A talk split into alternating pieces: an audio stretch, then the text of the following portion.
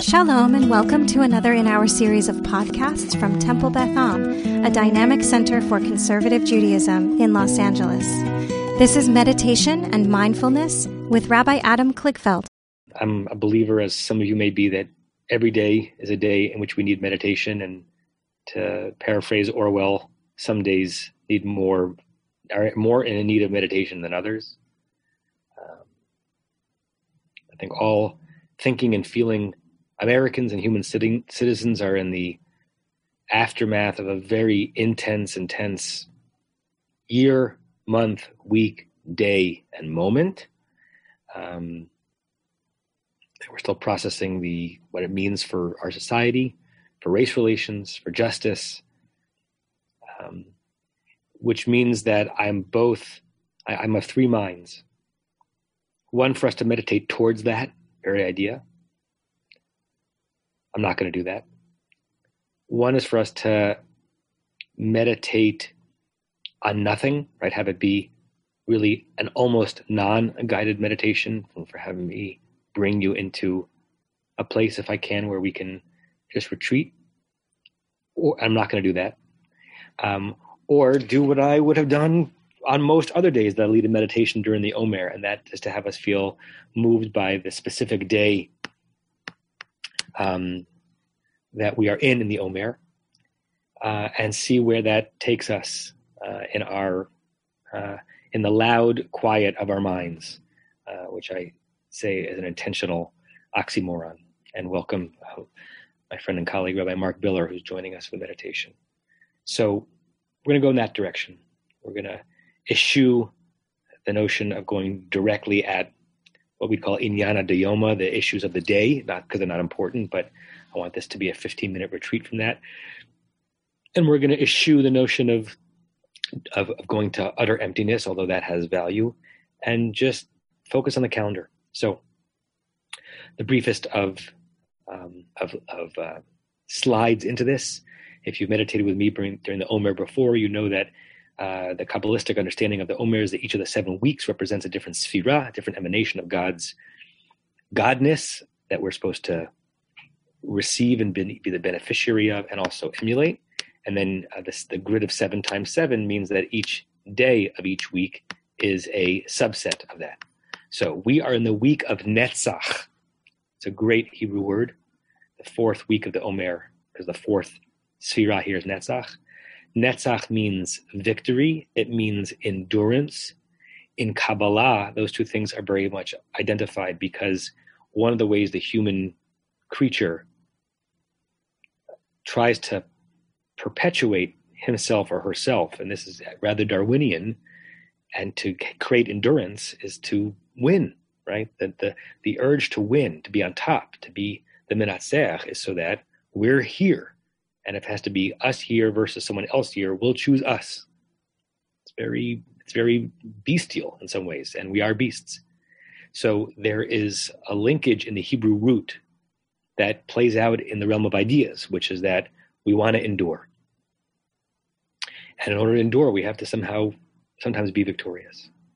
That's the week that we're in, but we are in Tiferet Sheba Netzach because we are in the um, four. Okay, That's right. I'm getting it right. Yeah. We are in the third day, right? The third day of the fourth week, Tiferet Shebanetzach. And Tiferet is a Hebrew word which means glory or splendor, sometimes crown. In Kabbalah and mysticism, it is humility, it is restraint, it is holding back, it's emotional health. And so Tiferet Shebanetzach asks us what aspect of ourselves are we holding ourselves to even in our drive to endure and to win? Are we winning at all costs? Are we propagating with no concern for others? Are we aware of those who are in our way? Right? If it's just Netzach, we don't have to be. But if it's Tiferet Netzach, then we're supposed to be asking those questions. So that's more words than I wanted to say because now this is almost half the time and we're not yet meditating, but that's the frame. So with that in mind, finally we get to meditate. I invite you to close your eyes. What a feeling it is every time to pull back and push forward and deep into a moment, into self. Think of this as a descent. Think of it as a return. Think of it as a release. As your body begins to feel things it may have been feeling all day, but you were not aware of it.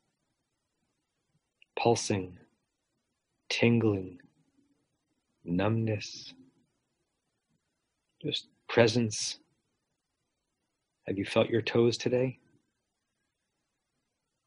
Have the last joint of your fingers been activated today without your realizing it? Have you thought about your calves and your thighs and your shoulders and your neck? Return yourself to them as you reanimate your guf with your nishima, with your breathing, and with your nishama, your very essence.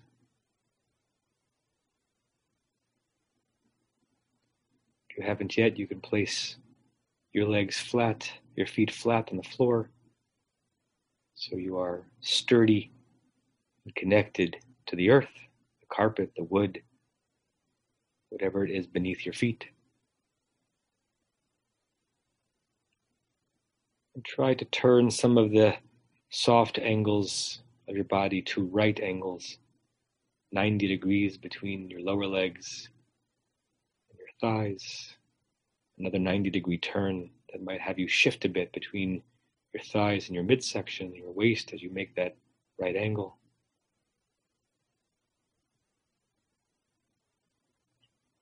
And then your spine straight and true, allowing so much of your torso and even above your torso just to dangle, to weep like a willow.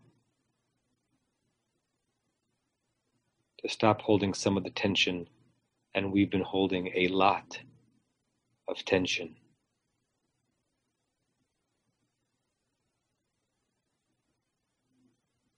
Relax your forehead, your brow, which has almost certainly been furrowed throughout the day.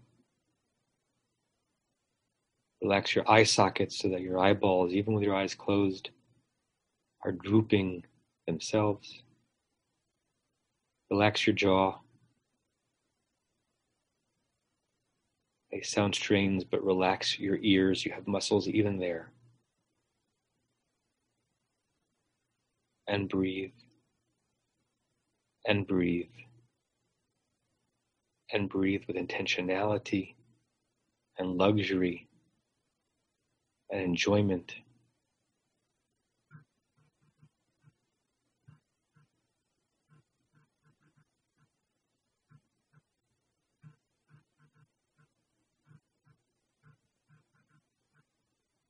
You want, you can breathe in through your nose and out through your mouth, with the out breath being a little longer than the in breath, so that even your breathing is a statement of generosity.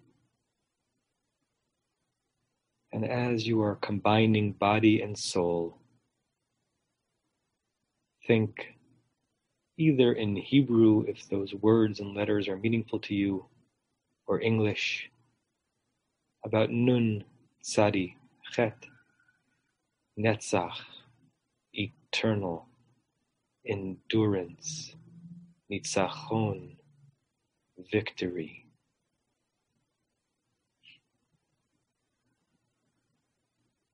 Identify with no judgment, only curiosity your urge to continue to be here. And you can define here however you like to be here alive, to be here in a professional role, to be here in a relationship. Just look at your urge for Netzach.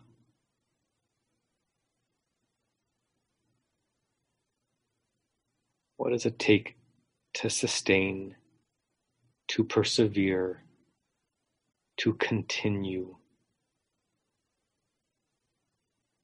to win, to endure?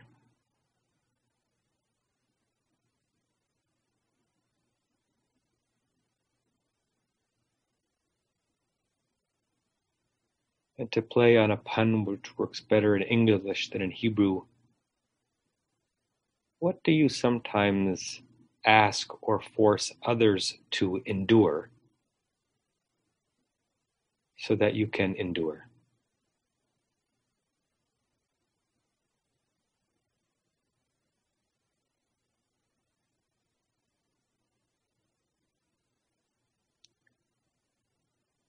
And if in that question you've identified something that makes you even a tiny bit uncomfortable, then you have entered the realm of Tiferet Shebanetzach. Where ought you pull back, even and especially on the road to victory?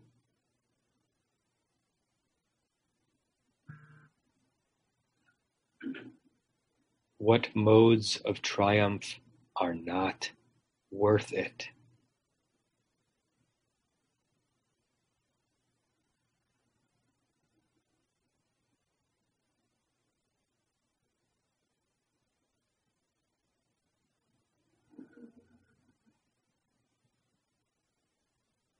Where can you experience and be adorned with Tiferet, with a crown?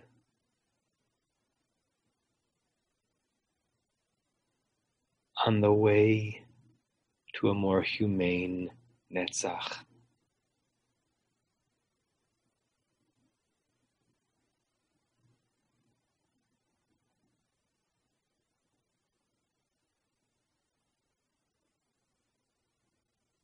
Can you identify the Netzach, the victory, the enduring quality of Tiferet, of modesty, of tzimtzum, of pulling back?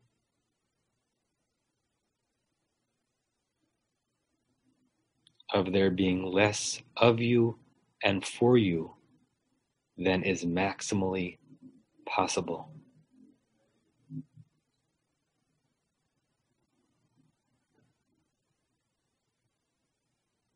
Today we meditate and linger and explore Tiferet Shebanetzach.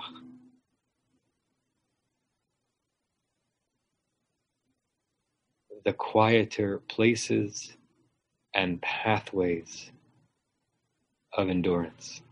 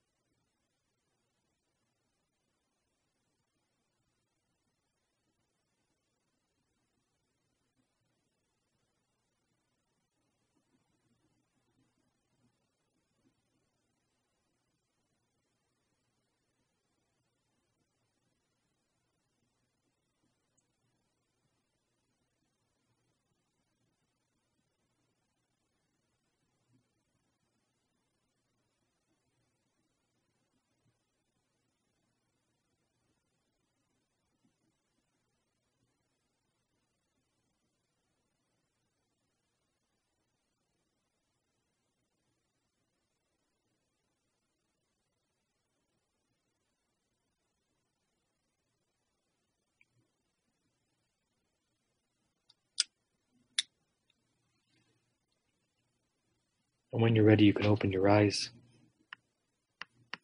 And I'll share the closing blessing that we can say together three times.